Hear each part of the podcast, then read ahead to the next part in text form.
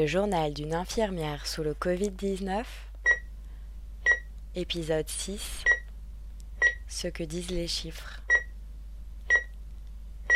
17 avril 2020. J'ai l'impression que ça commence à aller.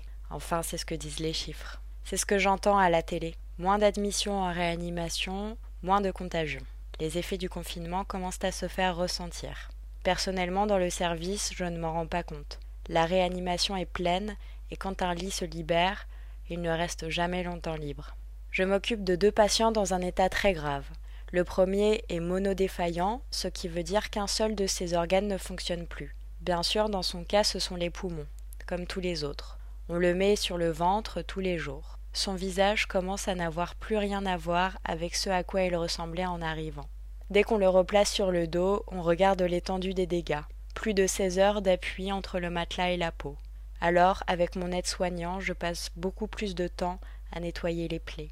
Je choisis des pansements différents en fonction de la blessure. Je lui lave les dents et la langue qui n'ont pu être accessibles pendant toute la séance de DV. Sa tête est très œdémaciée. Les flictènes se sont transformés en plaies. J'aimerais mettre des pansements sur chacune des blessures, mais cela lui recouvrirait entièrement le visage. On a même l'impression que son crâne s'est déformé à certains endroits. Le cordon de la sonde d'intubation creuse la commissure de ses lèvres. Il est tellement édémacié que je ne peux même plus lui ouvrir les yeux. Mon second patient est dans un état tout aussi grave. En plus de ses poumons, ses reins ne fonctionnent plus. Il est sous ECMO et sous dialyse. Pour que ces deux machines fonctionnent correctement, il est sous haute dose d'héparine, un anticoagulant. Malheureusement, les effets secondaires de ce médicament se font vite ressentir.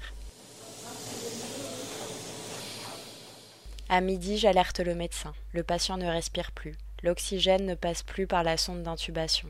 J'aspire énormément de sang provenant de ses poumons. J'arrête l'héparine, et le médecin fait donc une fibroscopie aspirative. À l'aide d'une sonde munie d'une caméra et d'un système d'aspiration, il tente de retrouver l'origine du saignement et aspire une grande quantité de sang et de sécrétion. Ça suffit pour le moment. Mais à 18 heures, le problème recommence. Je commande des culots de sang en urgence et les médecins reprennent le fibroscope.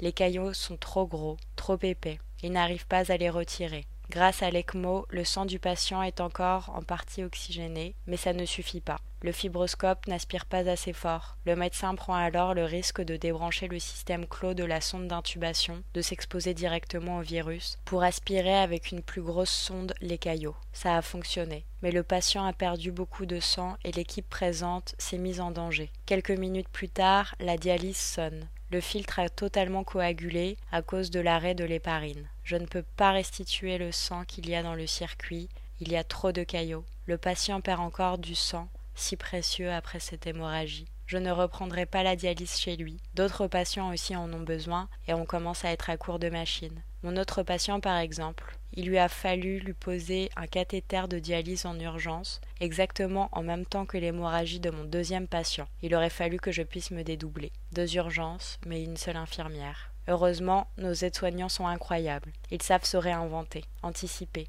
Ils nous facilitent le travail. Sans eux, rien ne serait possible. Notre plus jeune patient est sorti de la réanimation. Enfin, encore une victoire. 18 avril 2020. Encore une journée dense. Les pauses sont courtes. Le travail n'en finit pas. Chaque tâche est interrompue par une urgence. Je passe des heures à préparer des seringues de sédation, des dizaines et encore des dizaines chez chaque patient. Les doses pour faire dormir nos patients sont inimaginables. Et dès qu'on essaye de baisser les sédations, le patient se désadapte du respirateur et son état se dégrade. Vers 14 heures, le téléphone du service sonne.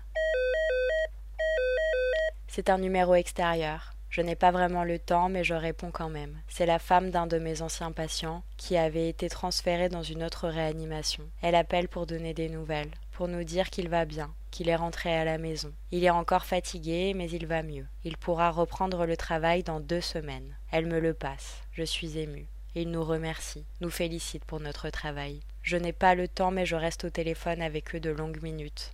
Entendre sa voix me donne vraiment le sourire. Je m'empresse de le dire à tout le monde. On a rarement des nouvelles de nos patients quand ils sont partis.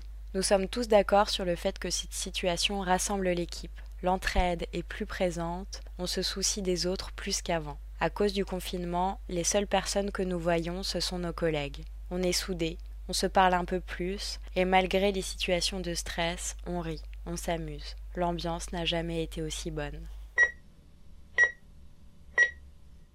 L'étude Confin est un projet de recherche collaboratif qui a pour but de mieux comprendre l'impact de l'épidémie du coronavirus et du confinement sur votre bien-être et votre santé mentale. L'objectif est également de mieux comprendre vos opinions et vos craintes sur cette épidémie, ses traitements et les vaccins. Pour participer à cette étude, il vous suffit de remplir le formulaire sur www.confin.org.